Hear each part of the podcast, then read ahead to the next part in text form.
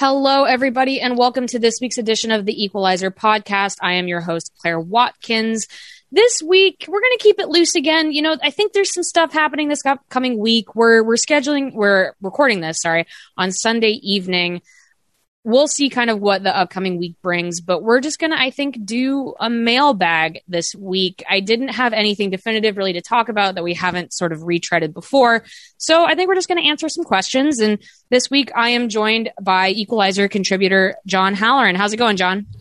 Good. Uh, kind of ready to kick back into gear after taking a few weeks of serious downshifting. Yeah, I think everyone took a little bit of a break, which I think is good. It's healthy. You know, the league too, which is why we don't necessarily have a ton ton to talk about. Um, we've also seen just a number of of disruptions due to this next wave of the COVID nineteen pandemic as well, and so that's affected playing over in in England. The the WSL had to postpone a couple of games this weekend. Um, some intriguing scores over there, but they're sort of in this minor disarray as well.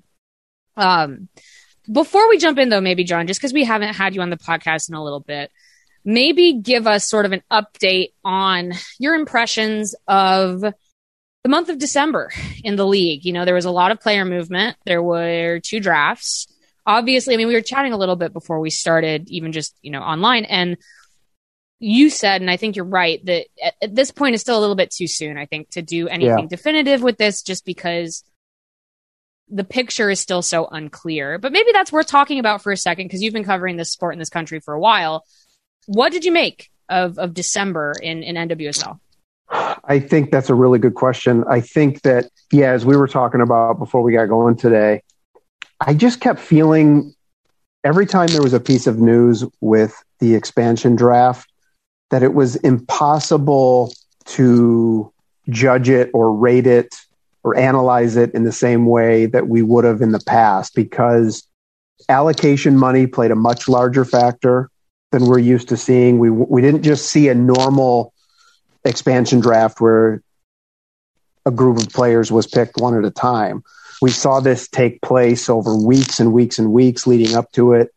And a lot of times what was being traded wasn't tangible in the sense that it wasn't a player for a player. Um, now that makes sense because it's an expansion draft, and obviously the expansion teams don't have a lot of assets to trade, so they were trading money and and picks and stuff like that.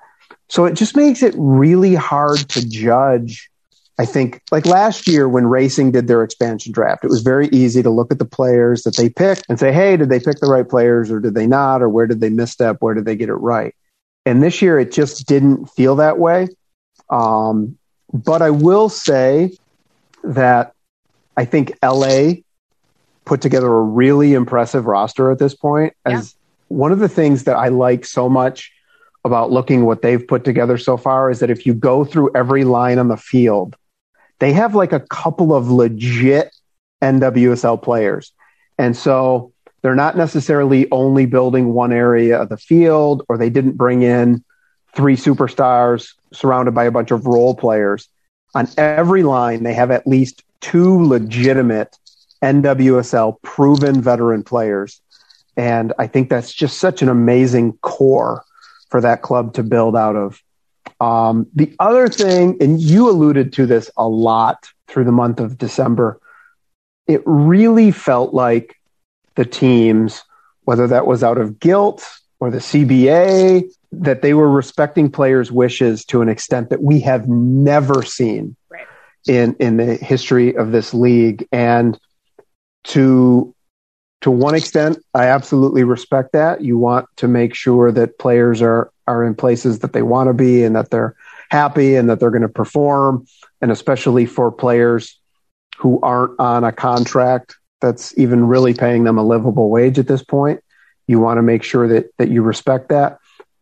I do feel like a few teams though didn't even try to get anything in return. Right. And that was odd because I have no problem respecting a player's wishes, but you do want to get some sort of asset in return. You want to you want to establish that player's value, right? In, right. In the market. It's actually yeah. good for the player as well to have or other players to have an established value for player movement, right? You want to establish market value for players because that's good. It's good to have precedence because these players do have value. And so, in a weird way, you need these to be reasonable moves. Otherwise, it throws everything in, into question, and that's not really good either. Um, and also a good example of, and we talk about this a million times, but a good reason to get a CBA done, right? Because you don't want, when we talk about, we've talked about this so much about how player movement, player value, player experience, it relies on the benevolence of the ownership. That is kind of what's happening here too and it makes things weird. It's like a sw- a pendulum swing in the other direction. Mm-hmm, and so when sure. you have things in writing you can just be normal and i think that that's what we're ultimately hoping for. Um, but yeah no that all makes sense. I think you're right. I mean we, we'll talk more about la i think once we get a clearer picture of everything we need to get through the month of january and get some preseason rosters i think before we can really dig into anything which is why I asked you guys on Twitter today for questions, and y'all really came through. Some very, very good questions in here. Um, ones that like we could probably take one of these and, and run with them. So we're gonna pick pick a couple. Um, so let's start. Here's a good one, actually. I really like this one. So this is from this is from Theo Lloyd Hughes, who does fabulous work down in Houston for the Striker Texas. Um, if you are a Houston Dash fan, please go check his work out. No one is really doing regional work quite like him down there. Theo asked, are any teams primed to take the Challenge Cup, quote unquote, more seriously, or does the competition have the same purpose for all teams? Um, I'll start with that. I think no, I don't think the competition has the same purpose for all teams. I think that there are a number of teams who are going to want to make a splash early. I think, um, whether it's for ticket sales reasons or proof in the project reasons. Um, I'll say this: I think the two teams actually that might be trying to do the most with the Challenge Cup are Washington, obviously, because I think they have a lot of people coming back, keep that momentum going. Um, Gotham, I think Gotham might really be trying to make a run at the Challenge Cup as well, because I think that they are a team that is known, but also a little bit new. And I think that they are trying to become a more forceful presence in sort of the national conversation of the league on the field. So I think Gotham is another one who might see a lot of value in trying to win the Challenge Cup. I don't know, John. What do you think? Are there any other players that you think might be trying to really go for it? I don't even know necessarily about go for it, but I think that you're going to see teams like LA and San Diego and probably Kansas City and racing, I suppose, take it a little more seriously because they have to kind of figure out what they're trying to do this year. I guess even more than that, Orlando, because of how much just for evaluation you think with yeah i mean if you just have one of the things that when we were talking about in that first segment about the the players moving and the expansion drafts and whatnot i don't feel like we have had a player dispersal player movement like this since the initial year of the league when they had that initial draft and when they were bringing you know, the allocated players and, and splitting them up between the teams because there were so many players that moved this off season. And we're not talking about role players. We're right. talking about massive stars moving teams. And there was just such a fundamental power shift. Although I'm not sure we know exactly what's going to happen as a result of that, which should make 2022 so fun. And what really should make the Challenge Cup I think, more fun than in a quote unquote normal year because we don't really know what a lot of these teams are going to do. I think what you're saying with Washington, um, you know, and having as much coming back, I think they could definitely make a run. Portland's the other one that I right. think they just have so much power um, that they're they're a competitor any anything that they're any tournament that they're in. Yeah, I think with Portland, their journey. I mean, again, it's a little bit early, but cons- you know, with the assumption that things will stay maybe no big splashy signing for Portland, but maybe they'll get one, is that they're going to be working some younger players into maybe like a Crystal Dunn role. They might be looking at someone like Sam Coffey or Yazmeen Ryan got got time in that role at the end of the season. So I wonder if if for them it's tinkering, it's not sort of a full revamp. And then for the teams that are going to be relying on draft picks quite a bit. You talk about Louisville, getting Jaelin Howell involved right away. Um, North Carolina, I think, is another sleeper yep. that's really going to have to figure out a system with a very, very different roster. Um, so, more seriously, I think maybe going from that, like we had in past years we had like the Red Stars say, we're not trying at all. Or we had some certain teams being like, this is not something that we're going to try to go win. Um, but maybe the point is that even for the teams that might not be winning the Challenge Cup, and the Challenge Cup is slightly expanded. That's part of it as well. They're going to be playing, I think, one more group stage game or something like that. It's a little bit longer because the regular season is a little bit shorter. Um, it's going to be very important for for these teams to figure out exactly who they are. And you're right, like it's going to be a little bit. The Challenge Cup is going to have some um some notable games just because you're going to like see Alex Morgan play for San Diego for the first time, and you're going to see Kristie Mewis maybe play for Gotham for the first time, and and all of these different. I mean, Christen Press at Angel City, mm-hmm. that's going to be a massive, massive thing. So, um, I, I, think that you're right that it's the Challenge Cup this year might feel a little bit different than last year in a positive way, just because of the shakeup within the league. And to be honest, I'm not sure who wins. I don't know who goes for the cup and who is successful. It might be a brand new squad. I mean, we saw kind of the new ish Gotham go all the way to the final last time. So I think that that's maybe a good precedent to set. Um, so let's talk a little bit. Okay, let's actually do this because I, we got a couple questions and this ties into Challenge Cup, ties into regular season. And it's not something that we've talked about on, on the show for a while. Is we had a couple people ask a very basic question. And I think that maybe this opens up a larger discussion because it's not one of the things we talked about last week, I don't think. There were a couple people that asked sort of a a general question of why is TV production for the league so thin? We've had some people ask like why aren't we getting more pregame? Why aren't we mm-hmm. getting more postgame? Um, why is there no highlighter analysis show? Why even we're not even getting that, you know, we're not even seeing that on Twitch, which is a, a partner of the league. Um, and I, I think it's a good question. And I like it. I like it in its simplicity because I like that the question is here's a very basic thing that other people are doing for different leagues. Why are we not seeing it for NWSL? Um, and so maybe this opens up a larger question of, and I'll kick this over to you, John. We know some of the limitations of what we saw with NWSL broadcasting coverage last year. Maybe my first question is this with what you've seen from this partnership with Viacom, CBS, plus sort of that sort of relegating to Vista, something like a highlights show, you know, like a half hour highlights show or something like that. Do you think that comes from CBS first, or do you think a different media property decides that they want to do that? Yeah, you know, it's it's interesting because just as you were talking about that, it made me think that somebody could definitely jump in and do a, a show which kind of broke down, did some analysis, yeah. But uh, the second that becomes popular, the league's going to go, oh, we should do that. Yeah. and they're right. just going to come in and, and, take over that market share. Um, I think the bottom line, as we've known forever on just about every issue, is that there's an investment piece to it. And they've got to be willing to put the money into that. In 2020, when more or less sports had died for a brief moment, there was a really nice pregame show during the Challenge Cup uh, that we saw from CBS. Uh, you know, our, our, friend Sandra was obviously a big part of those pre games. Yeah, she did a lot of those um, broadcasts, um, right? Yeah. And you know, they had some hiccups early in that process when they had one particular analyst on who clearly knew nothing about women's soccer.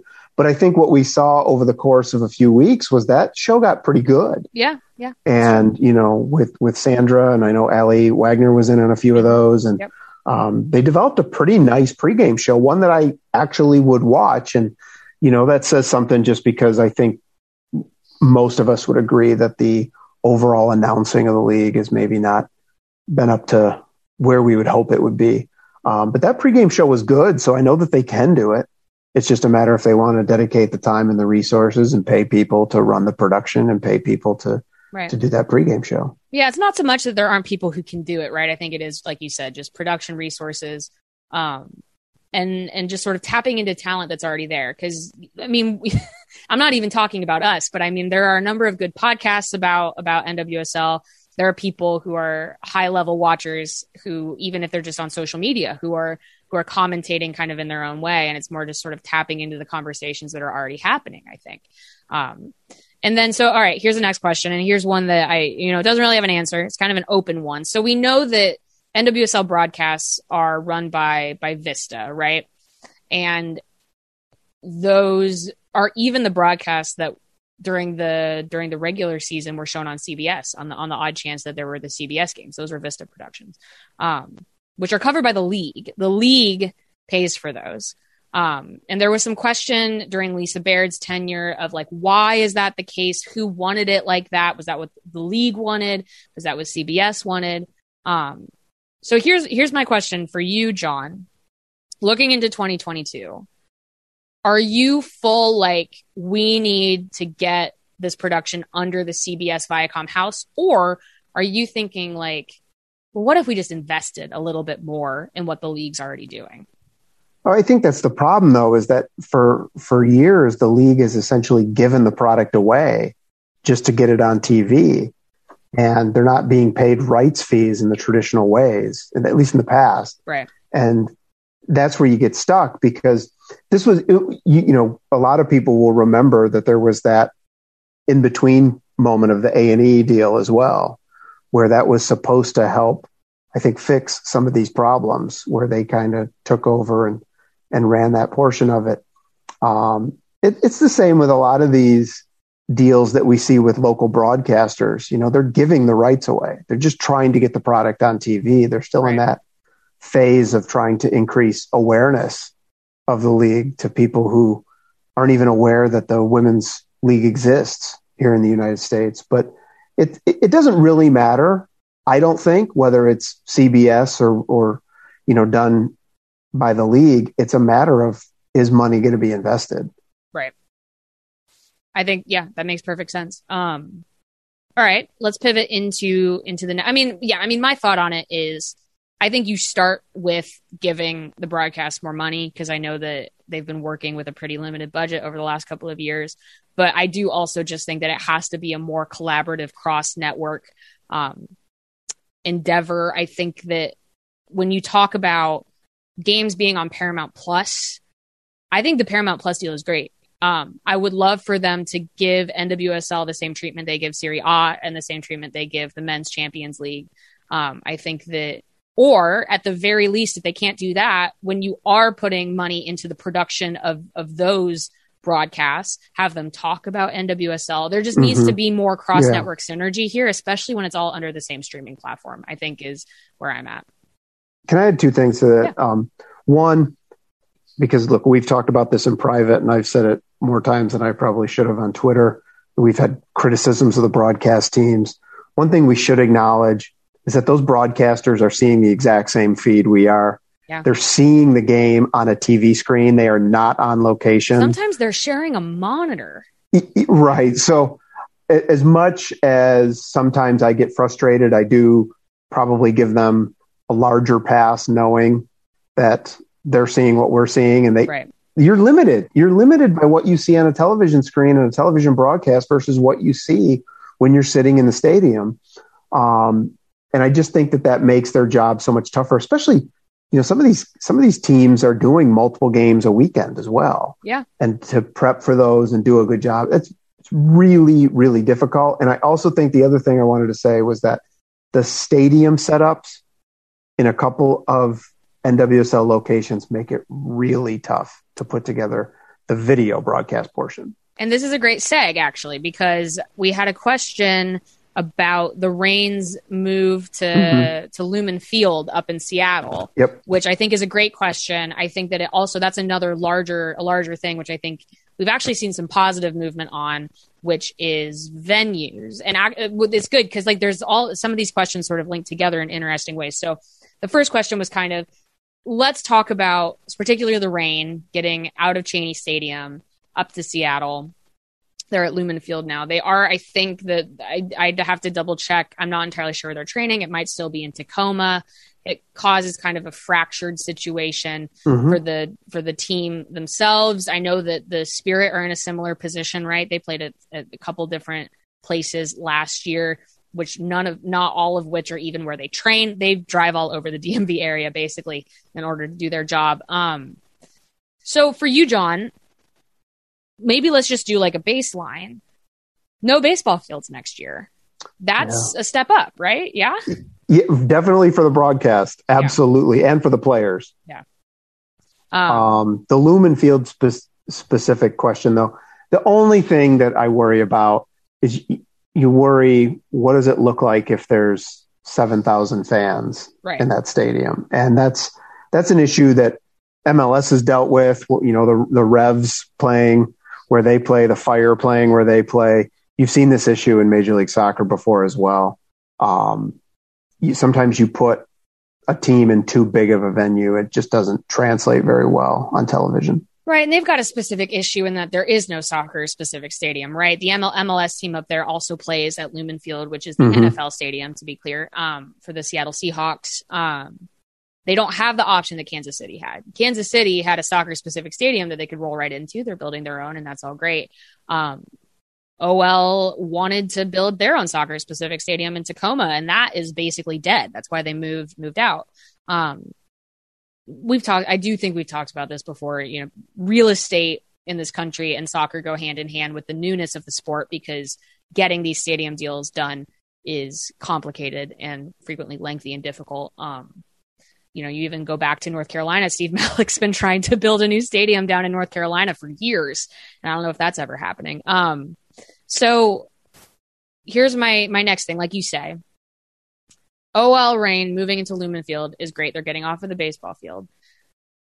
I think in 2019, and every team kind of took an attendance hit over the pandemic and in 2021.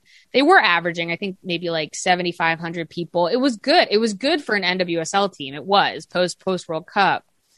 7,500 people at Lumen Field probably isn't going to cut it do you think, and this is a difficult question to answer because it's 2022, it's not 2014, it's not 2015, 2013. Does moving into a more central location give a women's soccer team a boost? What do you think? I do think so because.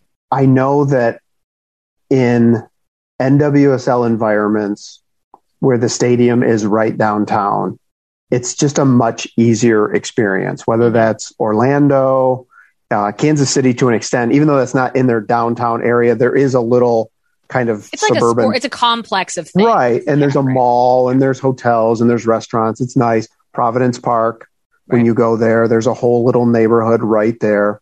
Uh, we've talked about this with Chicago if they were to put it on the north side and having kind of a neighborhood around. I think that all makes a difference. But the Reign played in downtown Seattle yeah. for years. Yeah. And now it was a dilapidated, falling apart Very stadium, which I don't think anybody got super excited about going to. And I think Lumen's obviously much different than that. Um, but the people of the downtown or, or center area of Seattle still need to show that they will uh, come and show up for for women's soccer. Well, you have to think the hope is like doubling, right? At least yeah, their attendance, and that's a that's a heady goal for sure. I think they can totally do it. Um, okay, so maybe this is this is a good seg to the next next question, which actually leads us to a question about Gotham. Um, so oh, Olympic Lyon, OL Group, they can afford the rent at Lumen Field. That's not a problem. Now, will they always want to? Who can say? But they can afford that. That is not a big deal. Gotham moved to Red Bull Stadium in 2020, which is absolutely a step up. You know, they mm-hmm. Moved out of the, you know, they were at a college field. Right. Um, they now have capability from the city of New York. You can get there um, by train. It's a much higher capacity. You have to imagine that rent at, at Red Bull is quite high. And Gotham, despite the popularity of the rebrand, had probably about the same attendance issues as everybody else in that market. All right, here's a loaded question for you, John. Are you ready? Was part of the transfer for Ashlyn Harris and Ali Krieger a ticket selling proposition? That's an interesting question. They're I don't, you very know, like, popular. Well, they are, and it and, and they're good. I'm not saying they're not, but this was a question that was asked: was what does this do for maybe the the profile of the team? Yeah, I mean, I I broke down this is probably three, four years back, but I broke down one year where um, wherever Orlando went, was that te- that particular team's highest or second highest attendance of the year. Yeah. Now that was with Alex Morgan as well. Right. Um, which I'm, so I'm sure that yeah, right. I mean, they had a team full of stars. I'm sure that's bringing people out. Uh maybe. I, I don't know. I don't know. I mean, definitely. I think Harrison Krieger have their very deeply committed sect of fans. yeah. Well, I'm Um, not saying it like it's a bad thing. I don't think that that's a bad thing. No, but I'm just saying, like, Yeah. does that make a, a notable bump in Yeah. a New York market? I Yeah, don't I know. don't know, right? Because Gotham's building, that was part of the whole rebrand idea, right? Is they want to not only service the New Jersey area, but also New York. They want that. Um, and I'll I, guess maybe the, the second thing I was just going to say is like, do you think that for a team like that, they're also going to have to see an uptick in, in tickets sold to be able to stay at a place like Red Bull? I don't know about that just because their owner is rich beyond Yeah, what any of us will It just is see about acceptable losses, T- right? 10 lifetimes. But Right. um, I will say that Orlando, for all their star power, drew on the road and did not draw at home. Yeah, isn't that that was also And always So yeah. if you have Krieger and Harris there every single week, right. does it maybe lose Mm, some of that drawing power? You know, because wherever the national team goes, they sell out or almost sell out the venues, and that's because it's there's there's a scarcity right. to that. Yeah. Um, okay, well then maybe just quick hit. What what is your thought? I mean, again, just because you haven't been on the podcast in a little bit, what's your thought on the Gotham project? I I- I'm probably in the minority here. I kind of loved their defensive successful chaos Yeah, last year. Yeah. strategy, and Yeah. I thought Sheridan was amazing, and I, I I very much enjoy watching a player like Mandy Freeman and Estelle Johnson play. So um, it's going to be interesting to see because we already know that their front line is very good.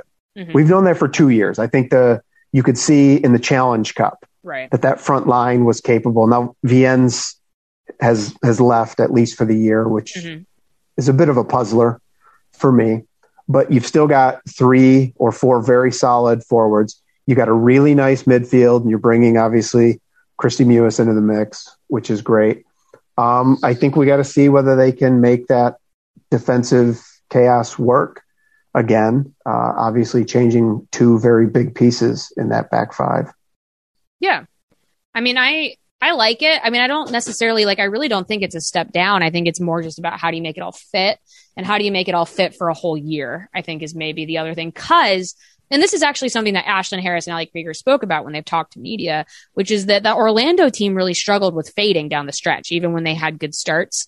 And so even for them, I have to imagine I, I- in an ambitious way, it's going to take some adjusting. I mean, even Kristie Mewis coming in with Houston. Houston also struggled with fading down the stretch a number of years. I think it's taking some players and trying to turn sort of the best of, of, of what they have into something that can last. Gotham struggled down the stretch in 2021. I think that I think that that is a difficulty for teams trying to break into this kind of upper echelon of the league Yeah. is figuring that out. And so I think that that is maybe what I'm watching from Gotham's coaching staff.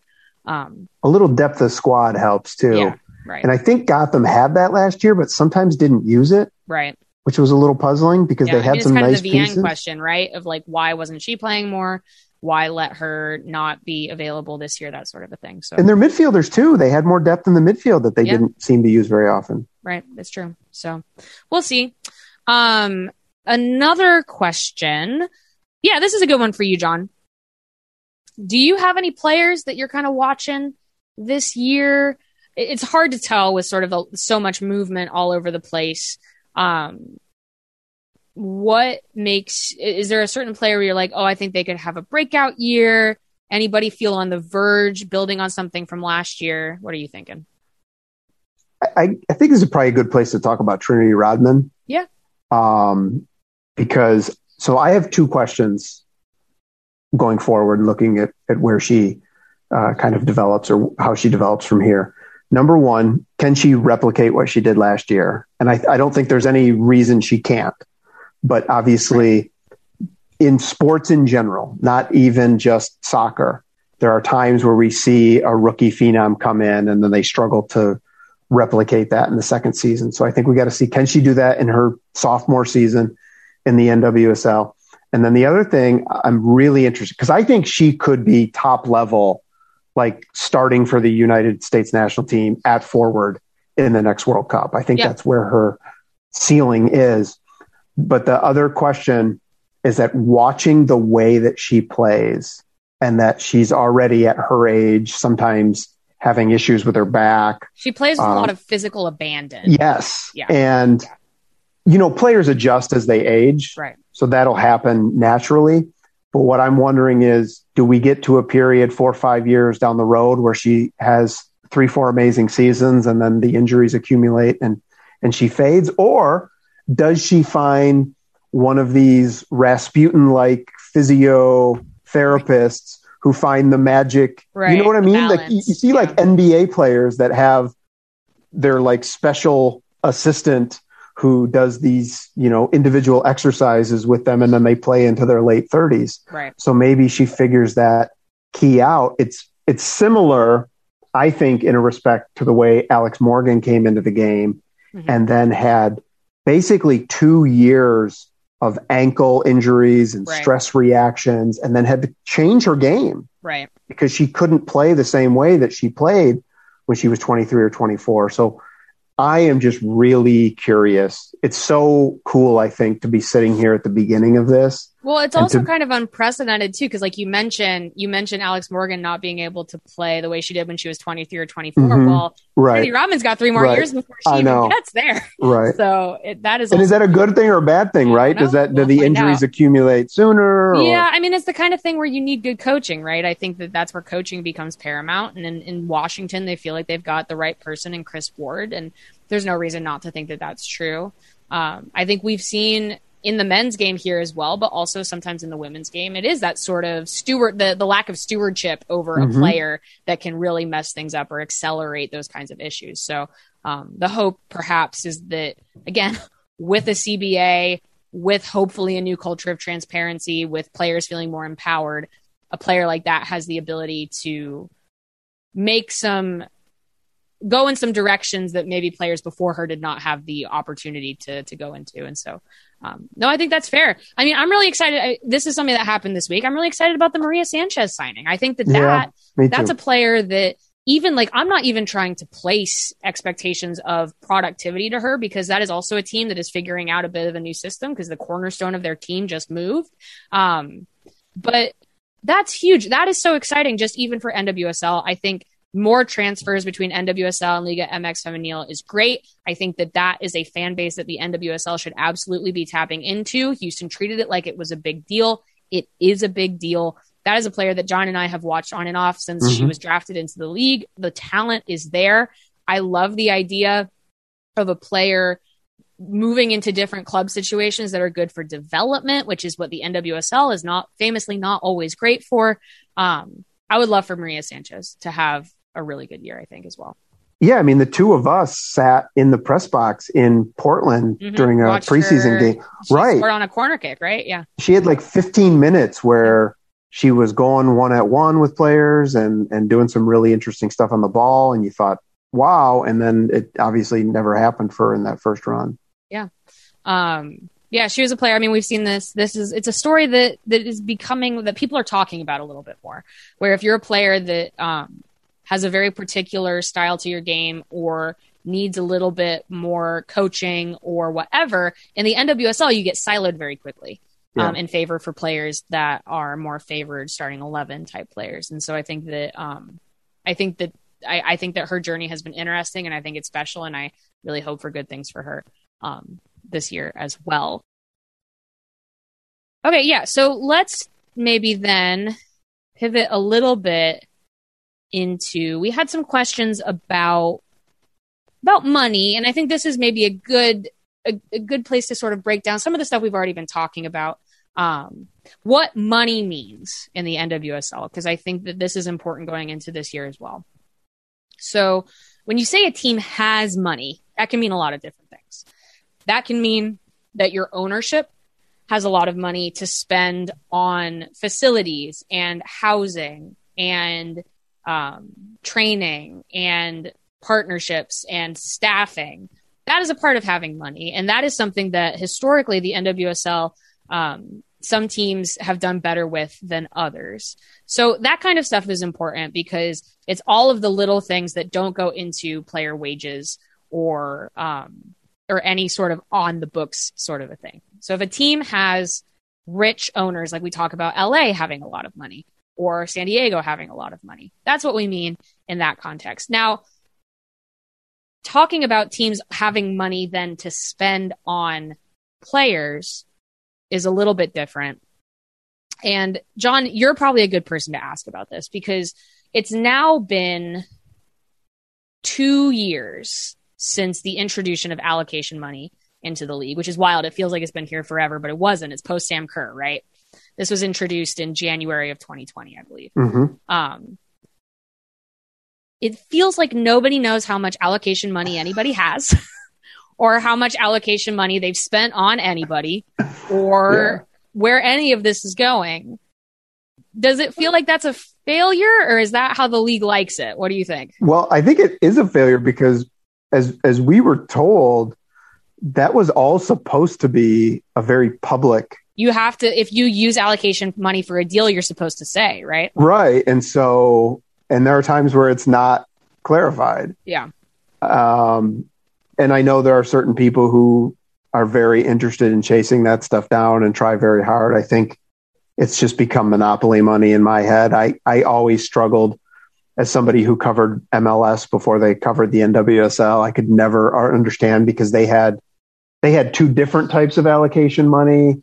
Right. They had the targeted, you know, so it just got all very confusing. And what you started to see um, with with them in particular was how little the draft ended up mattering as right. a result of all of that. And so I think probably the NWSL, especially when we get to a um, a homegrown player rule type situation, the draft will just become less and less important. But uh, yeah, that's really difficult. I think the other thing that we discovered at the 2020 draft, which was a little bit troubling, was that play that teams can use that allocation money for, for operating. Yeah. Right. And so you it puts the poorer teams in a position where they can really act against their own long-term interests that they can be trading valuable assets to make sure that they can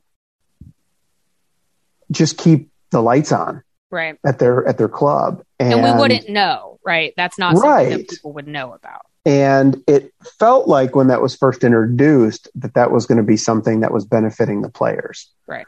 And so it almost felt like whether that was intentional or not it's kind of hard to know sometimes with this league but it kind of felt like a bait and switch at first and and we didn't find out because they introduced this all came out to the best of my recollection in an email like 48 hours after the final in 2019, mm-hmm. where we found out about all this, but we didn't find out that the money could be used for operating expenses until, until the, draft. draft. Yeah. Right. So there were a couple of months there where everybody was assuming it was one thing, and then it turned out it was something else. And yeah, the 20, and also to be clear, the 2020 draft was the last time for a long time we had in person availability, right? Yep.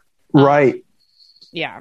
I think until the 2021 final, which then we had commissioner availability, but not mm-hmm. any sort of ownership availability after that. And this plays into a much larger discussion, which I know everybody has been having too, but ownership groups not having to be publicly accountable for right. a lot of the news over the past year. Right.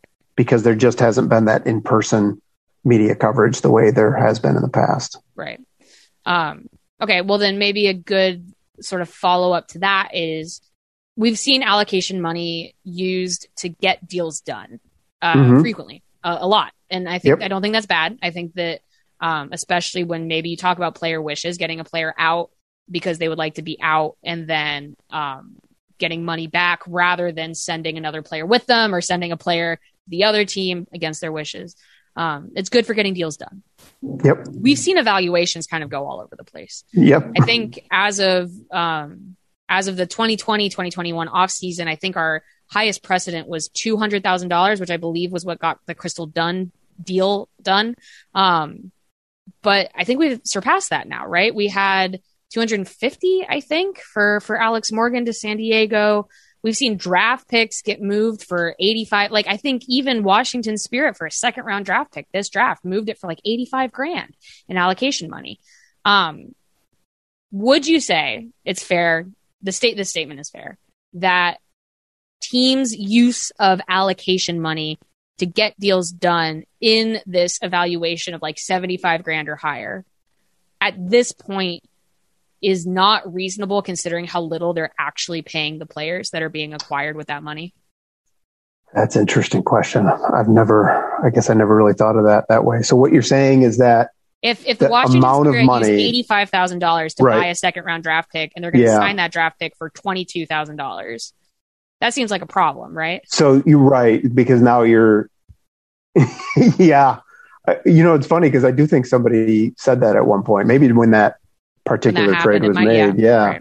Right. Um, it might have even been one of the athletic reporters, but uh, yeah, that's a good point. That's a good point that I guess I hadn't thought of. I think that probably plays a lot into the not only the discussions you're seeing right now with the NWSL CBA, but with the CBAs you see in every major sports league, yeah. which is the owners are trying every which way they can to hide the money right. that they are making and the players are trying to get as much of the money as they can and that's what unions should do to right. protect their laborers is get the highest amount of money that they can um, so i imagine that's playing a, a, big part of the negotiations right now is trying to put the owners in a position where they have to pay the players uh, more of their share or at least a percentage of, of what's spent on their acquisition or something like that. Right. Because at this point it's just owners passing money to owners instead of that right. trickling down to to players um, which is part of the issue. Right. And so it does it, it leaves the question of like what is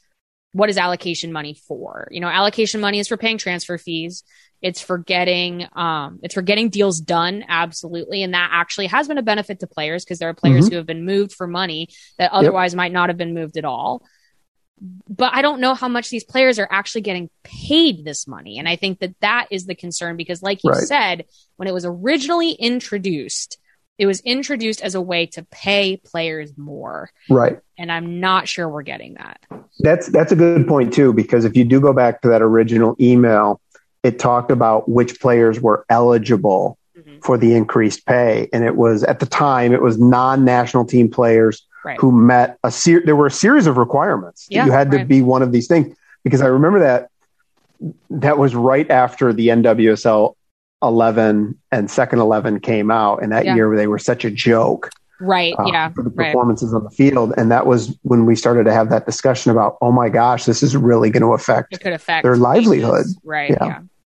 Um, unfortunately, I'm not sure it did that much at all, just for the top, top, top team, top players. Um, no, but obviously allocation money is also important because federation allocation no longer mm-hmm. exists. And so right. you need that kind of money to be able to pay those players that were getting paid that amount from the US. And so I don't think that's necessarily bad because there was concern when allocation money was introduced that there was going to be um, discord amongst your US players because they were getting their wages limited versus what could be paid to other players who are not US players. Fortunately, we don't have that problem because I think at this point, the highest paid players in the league are the US players. And hopefully you can build on that, right?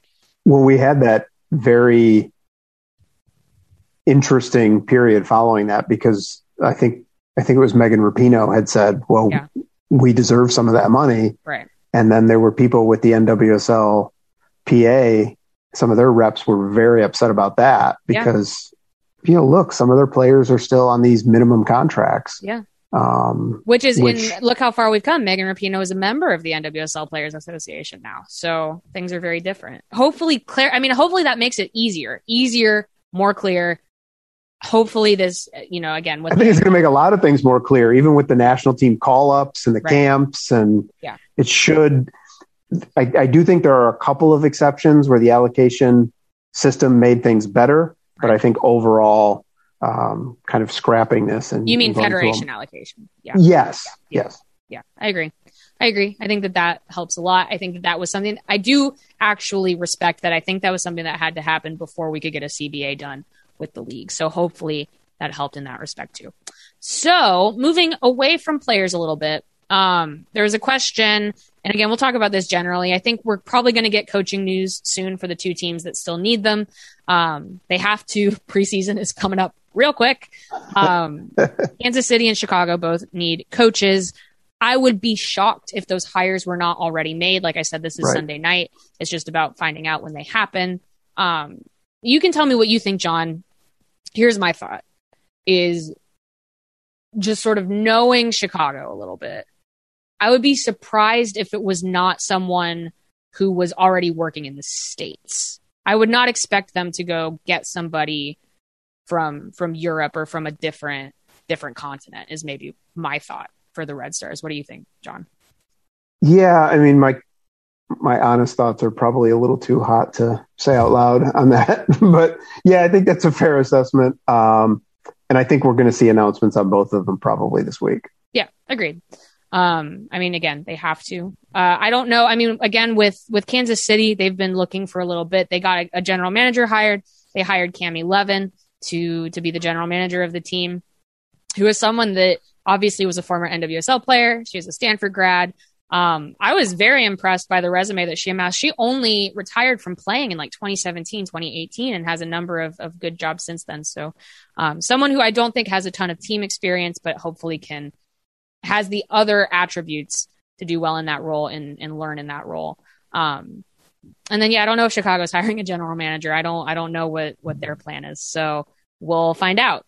Um, so we don't really have an answer to that other than they sure better get that taken care of quick. Um, and then from there, and we can we we can wind this up pretty soon, but you know, obviously the thing that people are thinking about right now is the sale or non-sale of the Washington Spirit yep. to Michelle Kang. And I I feel like at this point doing this weekly, like I have talked about this so much. I don't know if I have more to add at, at, at this moment that hasn't already been said. Um Okay, but here's maybe one.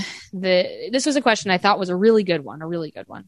Um, was a question about we sort of have this issue with the owners in the NWSL in that we have people who, as singular majority owners of teams, are working in their own best interests, which, if not uh, admirable, is understandable.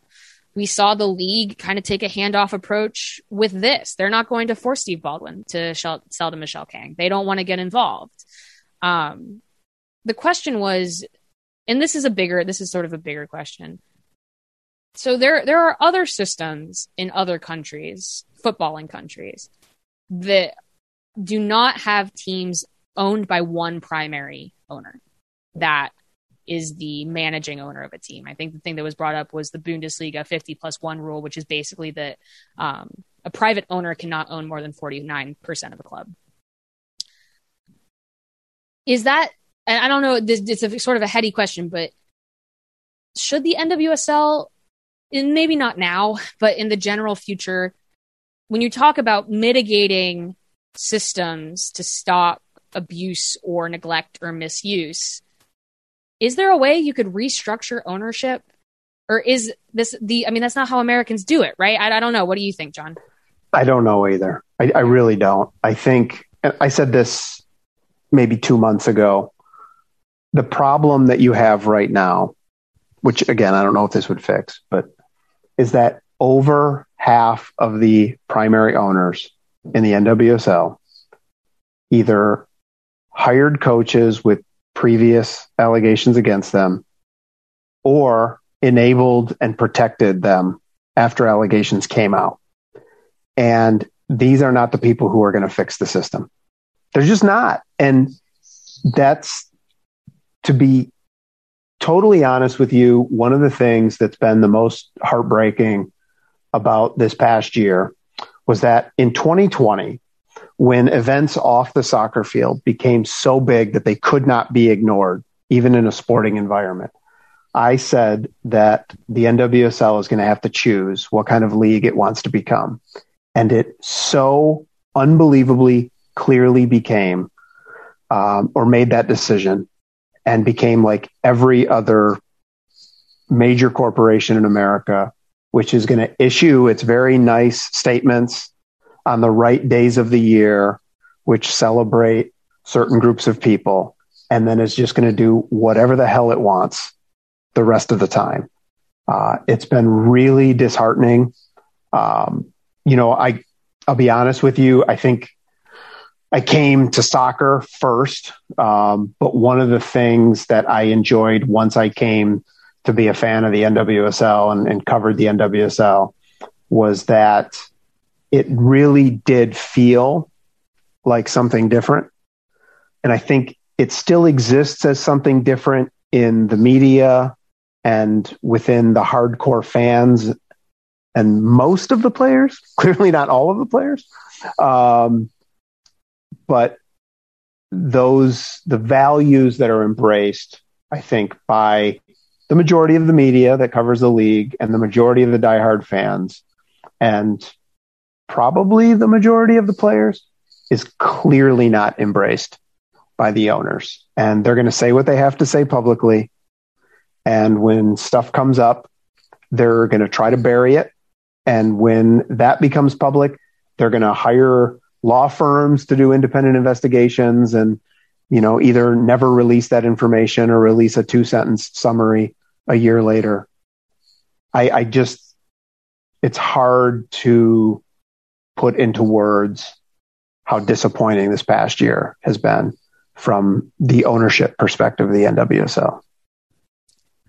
Yeah, I think I mean I agree wholeheartedly. Um, and then maybe yeah, where where I'm at, and I've been thinking about this a lot this week. Right, is well, the spirit we're supposed to actually have mitigating percentages. Michelle Kang had an equal percentage to the other two owners. They formed a block, a voting block against her.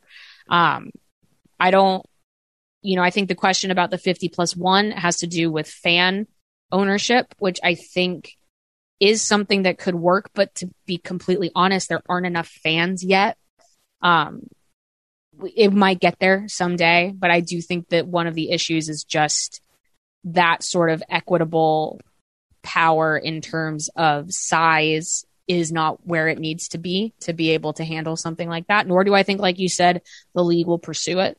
Um, so then maybe my question for you is this, because this is maybe where my mind is at in sort of figuring out how this is going to work in 2022 is if you can't fix the ownership, right? You get a collective bargaining agreement that I guess protects players from ownership. Yeah. Essentially. I mean, it's kind yeah. of a it's a stark way to put it, but that's what it's for. You put a contract together that protects you from owners. You invest in a fan community that is different. And then at that point, have you reached somewhere where it, feels okay to support the league, knowing that the ownership is never going to change? If I don't get, know if we protect players and protect, fans, yeah. is it just something where there's always going to be problems when you have this value system that? I don't know. I, I, I wrote a piece for Equalizer near the end of the season, yeah, where I spoke to leaders at five different supporters groups. Yeah. And I said, tell me where you're at. Tell me what you're feeling. And these are people that I've known for years and years and years. These are people who are hardcore supporters of women's soccer. And they were almost universally bereft of hope. Right. They just broken, just broken down. Um, and I feel like to whatever extent it's possible, those things have gotten worse since that conversation late in the season because we had more abuse scandals come out. Yep. The ownership saga with the spirit has gotten worse, which yep. I, I, don't really want to get into it. And I know you've talked about it, but I don't know how you, as a businessman, accept a deal that's worth $10 million less than another deal. That makes yep. absolutely no sense to me. Well, John, there's um, a reason, but well, okay. Not a, right. Not a good yeah. one. Yeah. Um, then you follow that up with what North Carolina did Yep. in re-signing Daniels, what Portland did in drafting Nasello. which they did announce. Well, they didn't announce actually. That's not true. Right. They didn't announce. It was reported by Meg Linehan that they are trying to reverse that decision if they can. Yeah. But these are just such colossal screw ups Yeah. that make you think that either A, the owners of this league have spent the last year watching everything that happens and still don't get it, Right. which I don't believe at all because these are not stupid people. Right. Or B, have done a financial calculation that it doesn't matter. Right. And that's They're- where I think they're at. they're willing to. They're willing essentially to, with the understanding of year after year growth, replace the fans. Yep. fans. Yep, we're going to get rid of these hardcore, Yep. pain in the ass fans. Yep. Who keep issuing these statements that we should sell our shares or that we demand these actions. They're going to completely ignore that. Yep. Or pay it lip service. And then they're just going to move on. Yeah, I think you're probably not wrong. Um, a good note to end on, right? I mean, it's where it's like that's like uh, this is a straight episode four. This is like four, five, six. So just kind of finishing in the same place, and it's something where everybody knows that this show does a, tries very hard to cover the sport and cover the games and cover the players, and, and I hope that we do a good job of that. But it is off season, so this is what we're talking about because it keeps happening. Um, th- there were other questions. I mean, we didn't get to everybody. I want everyone who has questions about FAWSL or Asian Cup or some of that other stuff. I, I'm going to try to get some people on in the upcoming weeks where we can talk a little bit more about that. Don't worry, I'm I'm not ignoring that stuff because I think it's good to talk about. But um, yeah, just good to get into some general league stuff. I think.